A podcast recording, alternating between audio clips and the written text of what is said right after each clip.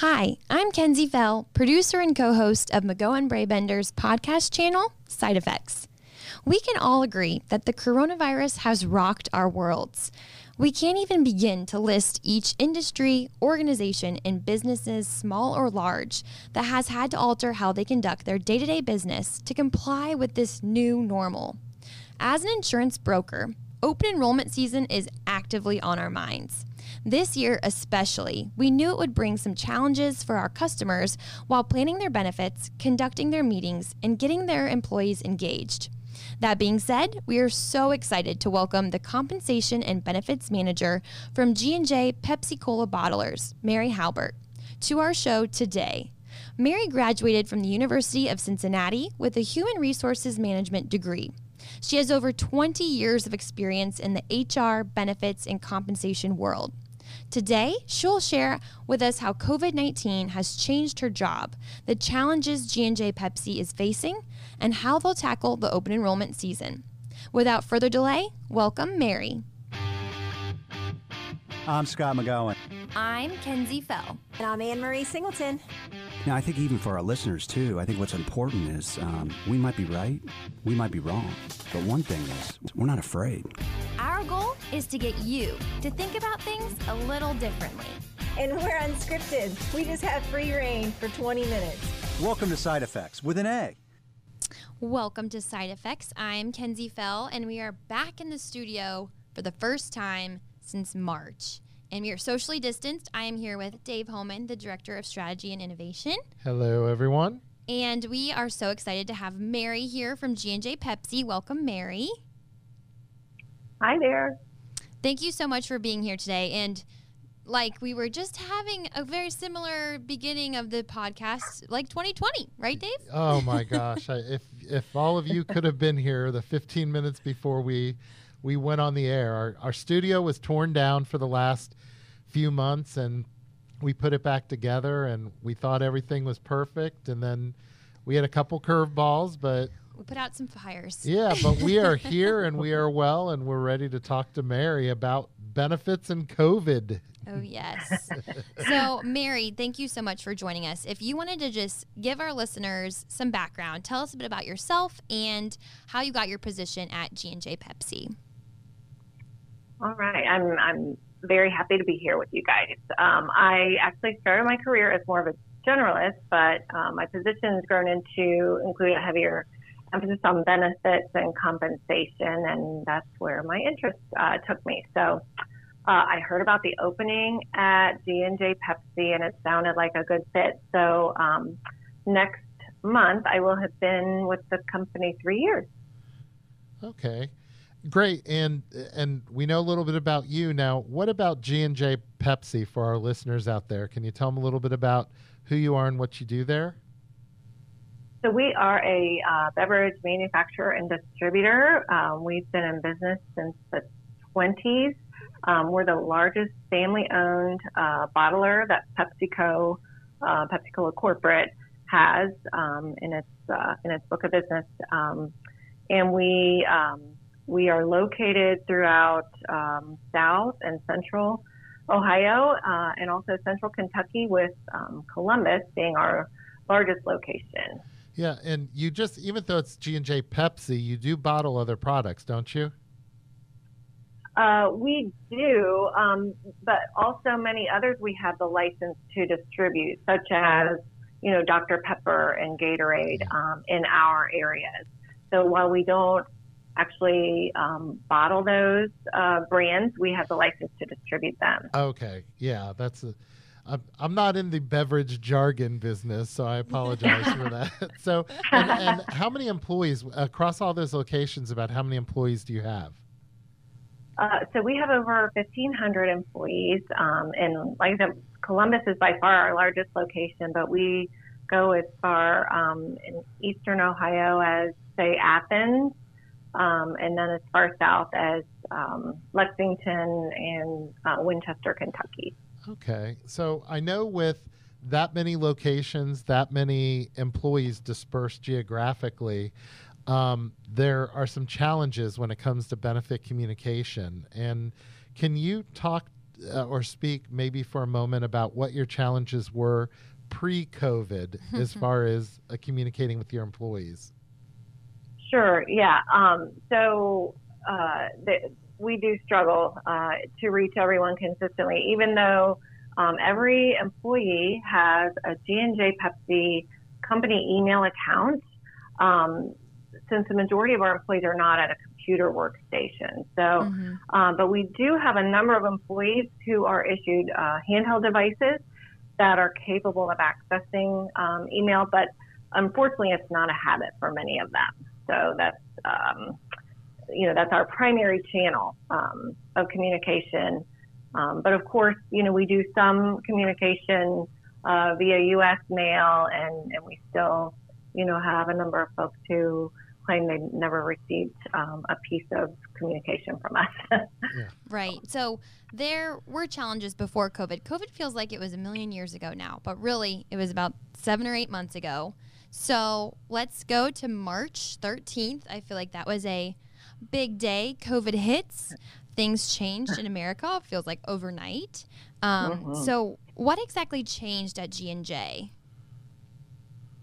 Um, well, uh, initially, um, those of us who were able to um, be sent home to work did so, um, especially those of us in like open office type of areas where, where we share space. Mm-hmm. Um, it was felt like that was probably the safest thing to do. Um, but for others, like working out in the market, you know, their business kind of ramped up, you know, right. keeping product on the shelves was a challenge. We, we had, um, we, we were making many more trips uh, to do that. The, the delivery folks were. Um, but then others, uh, like for instance, who service in the restaurant business, um, they were not as busy, obviously, Struggling. when you know the mm-hmm. some of those got had to be shut down. So, um, so G and J had to make the tough decision to lay off um, mostly on a temporary basis um, a handful of those types of workers, um, while others had, you know, some some hours cut. But um, but you know, we're we're considered essential in the food and beverage area, so so we were able to continue operations, which is a blessing. Right, that's so nice. And how would you say um, it affected morale in in the company? So it was kind of all over the map. You know, some people were, you know, excited to have the opportunity to, you know, work even harder and, you know, have a, a, a feeling of, you know, um, keeping things going, mm-hmm. um, so to speak. So there was that. And then I, I could definitely sense, you know, others who, you know, just, you know, the gravity of, you know, what was happening, you know, people with kids and, um, you know, so it, it was, it was kind of across the board. Right. No, that makes sense. And I never really thought about that. If you're an essential worker, you're like, yeah, I'm in the food and beverage industry. They need us right now. So that is, mm-hmm. I, I, never really thought about that. That's interesting. Yeah. yeah. So, from a communication standpoint, what happened? Uh, did did anything change in March and April? Did you find yourself just uh, overall organizationally, in light of what was going on? did you find yourself communicating a whole lot more? Mm-hmm. Did you try to use different methods of communication with some people at home and and others, uh, you know, on site? What types of challenges did you face during that, and how did you address them?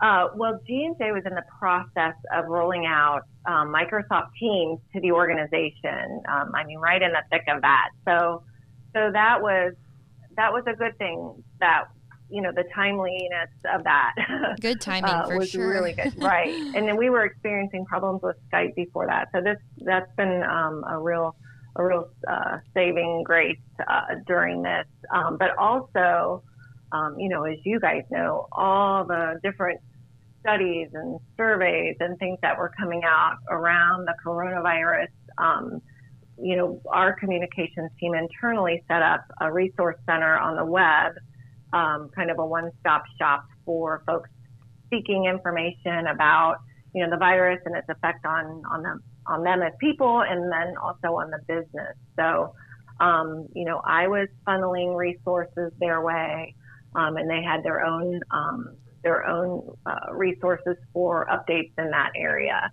So trying to just keep people, um, you know, informed that way, giving them um, a method for, you know, checking on, hey, what's the latest? So, Mary, what what we've often found is when you when you roll out something, a new initiative, new pieces of technology, and there's no urgency for adoption, mm-hmm. it's amazing how slow and and um, how long it can take to implement. But in the oh. midst of a crisis, when it's much more important and there is that sense of urgency, do you think that makes a difference in the success of of new technologies being implemented, or is it just one more thing uh, to add to the chaos?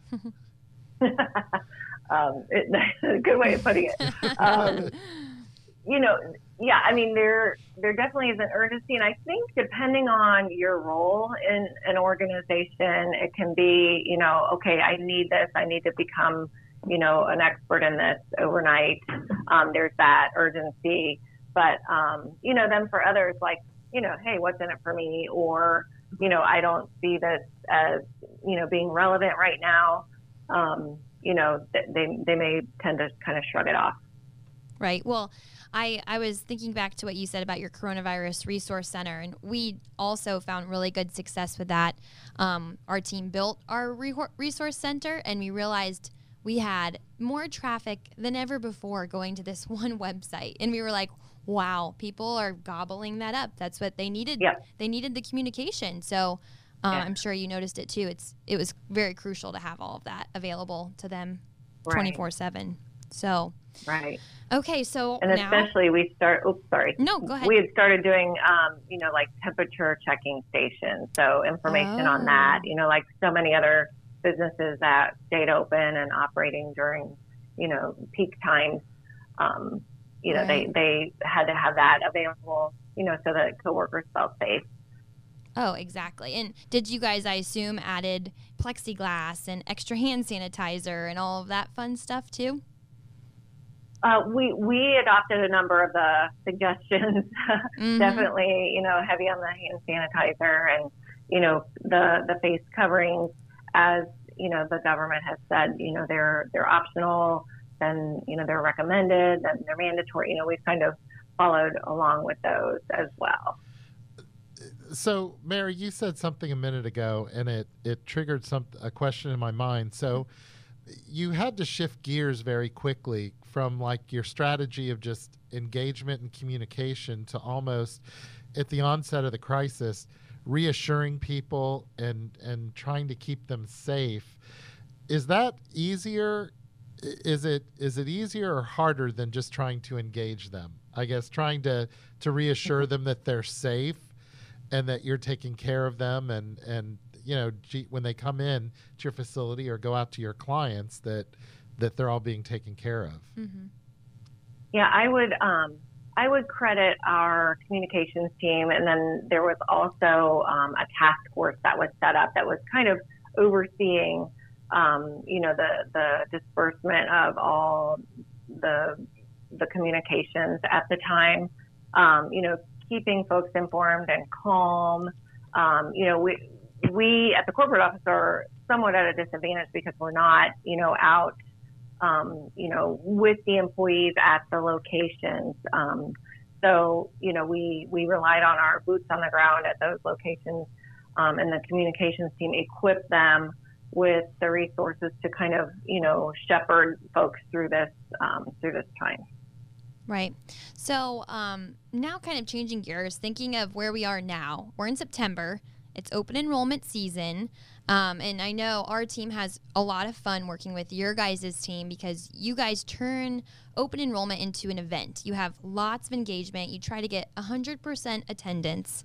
Um, and we, we obviously really appreciate and enjoy that. But how has COVID affected this for your planning and your preparation for this year's open enrollment? Yeah, it, it will definitely have a different, uh, different flavor to it. Um, but I have to say, it's our partnership with you guys that's, um, you know, kind of helped take G&J to the next level with that. Um, but this year we are conducting all our meetings virtually. Um, that was a tough decision, but it seemed like the, the right one.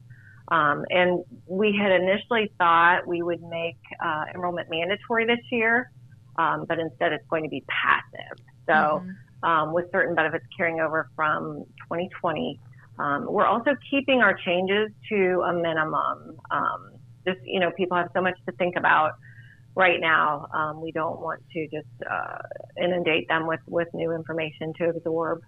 we'll be, you know, any print materials we have, we'll, we'll mail to their home addresses.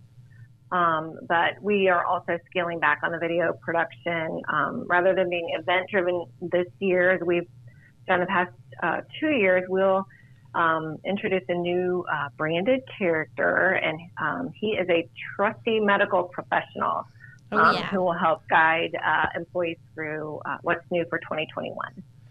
Yeah, and and what is his name? or, this, this, will be his big debut. Yeah, I Dr. know. Pepper. I, Dr. Pepper. That's uh, you know, and for our listeners, when when Mary talks about uh, open enrollment being an event for them, it truly is. And um, I think of the you know of the clients that we help out out um, with with our team here, mm-hmm. G and J is by far the most fun and the most creative, so where creative. we can yep. get, really get out of the box and make it fun and engaging, so that um, the audience just aren't passive participants. They're engaged. They feel like they're in the moment, and I think I think if we could look to any um, any client that really kind of sets the standard for open enrollment, it would be G and J Pepsi. Mm-hmm. So you guys do it spectacular, but at the same time, I know that we had a call a couple weeks ago, and we, you know, as you said, we are scaling it back. Mm-hmm. So our team yeah. has been working really hard to to think about how can we still take that on a from a large scale and keep it on a small scale, but keep your brand, keep your culture, keep your engagement. And so um, we we're currently looking um, at that. So I think this this forces us to be creative and agile in different ways for you. And I think even from the benefits side, where your team looks uh, to plan for open enrollment. And so, is that the what? T- it, I know that you talked about what G and J is going through. What is your advice for other companies that are going through this right now, open enrollment in a very different way? Mm-hmm. Mm. Yeah, that's a that's a good question. Um, I don't think anyone has all the answers right now. You know, we're just dealing with so much uncertainty um, in the world and certainly in our businesses. Um, but just to you know, hopefully have an ear to um, you know the employees and, and the folks who are are working be- beside them and with them um, what might uh, what might work. You know, our like I said, our decision to make them all virtual was really tough because we we look forward to um, getting out and and meeting with the employees. Sometimes this is our only chance during the year to engage with them. So, right. Um, you know, just um, listening to what the employees are, are telling you they need um, as far as, you know, um, you know, even benefit offerings you know, we um, we've been planning um, our 2021 open enrollment for several months now. Um, but you know, obviously we we've shifted a bit.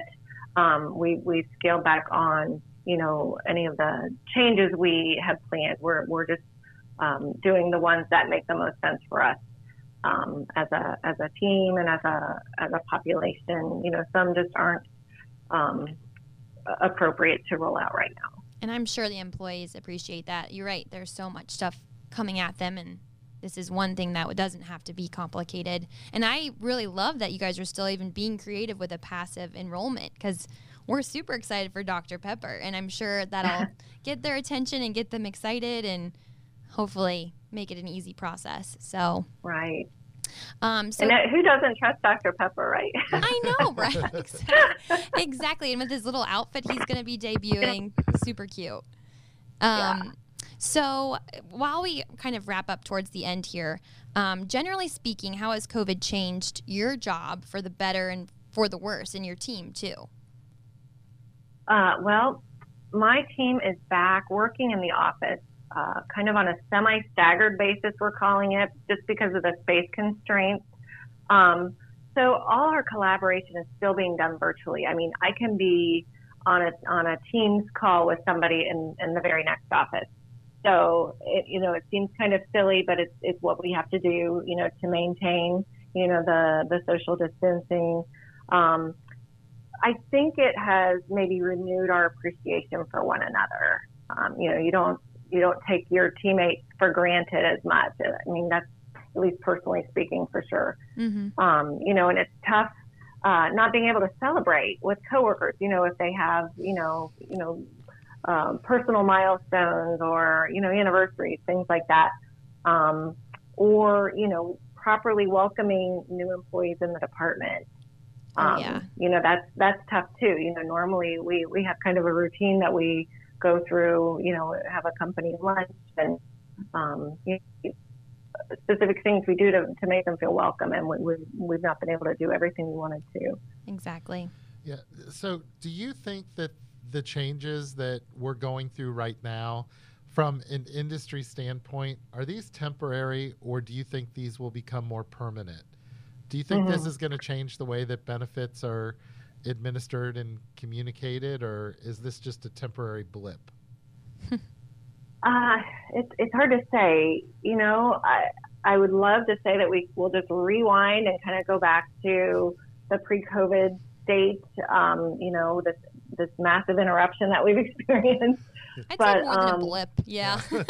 yeah, yeah. It's a big old, you know, So, um, you know, I, you know, we are hearing about companies, you know, who, who are deciding to, you know, keep their workforce remote. Like even if and when it's safe to return, they've made the decision already that hey, we're not we're not going back to, you know, our traditional office environment.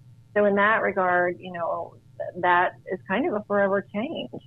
Um, you know, and with technology, you know, that enables those changes to be made. So, um, so we do. That's something we need to keep up with. But um, I'm hoping, you know, maybe it'll swing back slightly, oh, yeah. you know, to not go from like A to Z, um, like we've had to do. Maybe we'll come back to maybe Q or something. mm-hmm. Do you think that employee benefits and the offerings are going to be changing, like for the future? Do you think a lot more will be COVID related, or how do you think the future of benefits look? I guess maybe even will telemedicine become not just an add-on, but an integral main, part of every yeah. plan. Mm-hmm. Yeah, it, it, it very well could because you know the um, the the medical world has has made adjustments you know in in the past six months that we never would have guessed they would do that would become kind of mainstream right like right. like telemedicine um, but I would I would also venture to say um, we might see more offerings on the uh, employee well-being um, mm-hmm. focus, mm-hmm. um, like yeah. not only just general health and wellness, but also maybe even like financial wellness and planning assistance. Yeah. Definitely. Yeah, I think that we uh, somebody was talking the other day that EAP utilization is just going through the roof like never before. Uh, yeah. because it's always been one of those benefits you just you have it but you never think about it and right. now it's it seems to be it's front crucial. and center for a lot of people. Oh yeah. Yeah. So. Yeah, I think it is with ours too, um, and that was definitely you know in our resource center, uh, front and center. You know, who were struggling. I mean, um, you know, even like with childcare arrangements and stuff. I mean, that's that's got to be so tough on families. Yeah. You're right. You're right. Well, Mary, I hate to do this, but our time has come to an end, and we so appreciate all of your insight and expertise. Um, thank you so much for joining us today. Do you have any last comments you'd like to share with our listeners? Um, just you know, thank you guys for what you do, and you know, your your whole team helps us uh, get the job done uh, day after day. So uh, it's my pleasure spending the time with you guys. Wonderful. Well, thank you everyone for tuning in. If you have any questions or comments about our episode on side effects, you can learn more about Mary and G&J Pepsi on our web- website, and you can email me at kenzie at healthierbirthdays.com. Or you can reach out to Dave as well. Yeah, Dave at healthierbirthdays.com. So um, thank you so much for joining us, and we will see you next time on Side Effects.